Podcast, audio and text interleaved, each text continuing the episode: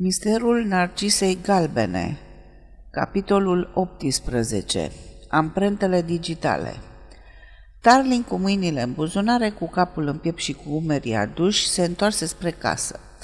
Încerca să ignore faptul nelipsit de importanță că era el însuși suspect.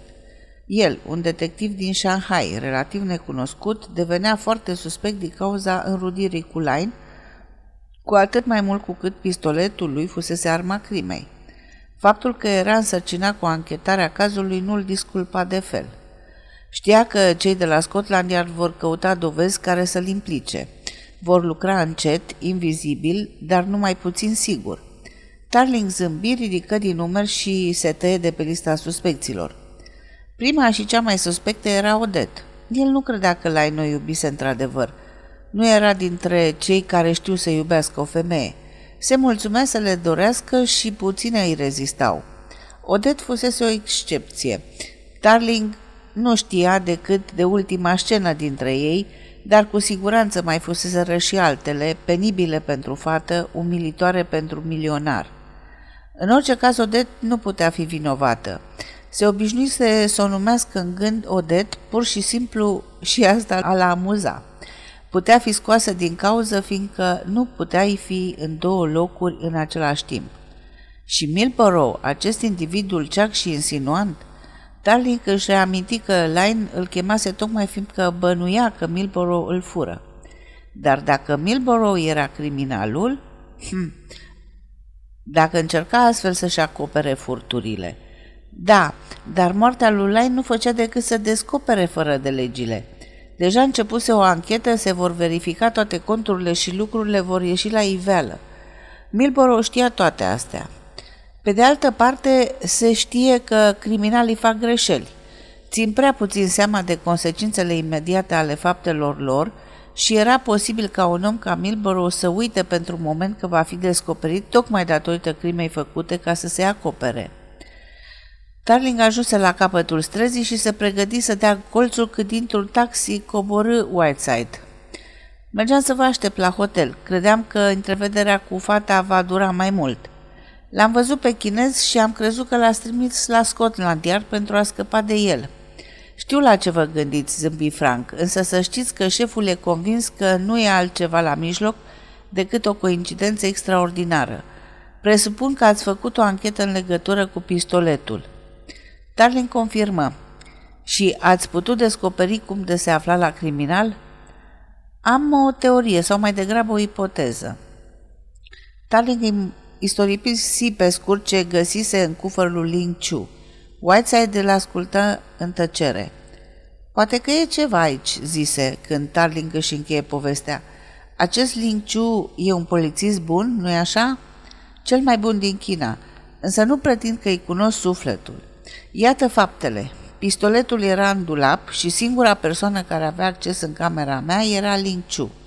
Apoi Ling are motive serioase să-l urească pe Line, vinovatul indirect de moartea surorii lui.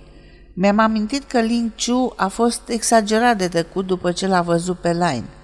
Când s-a emis supoziția că domnișoara Ryder ar fi comis crima, Ling Chu mi-a spus că ea nu știa să conducă mașina. Când l-am întrebat de unde știe, mi-a spus că a aflat de la magazin. Asta fără să mă anunțe. Și încă ceva.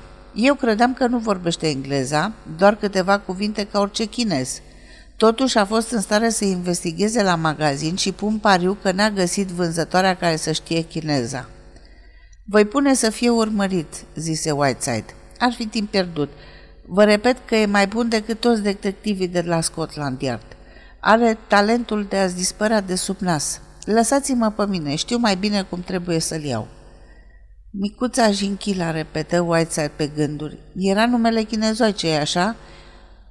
La dracu, pare să fie mai mult decât o simplă coincidență, nu credeți? Habar n-am. În chineză nu există cuvântul Jinchila, nu cred că există narcise galbene în China. Ea se numea Micuța Narcisă.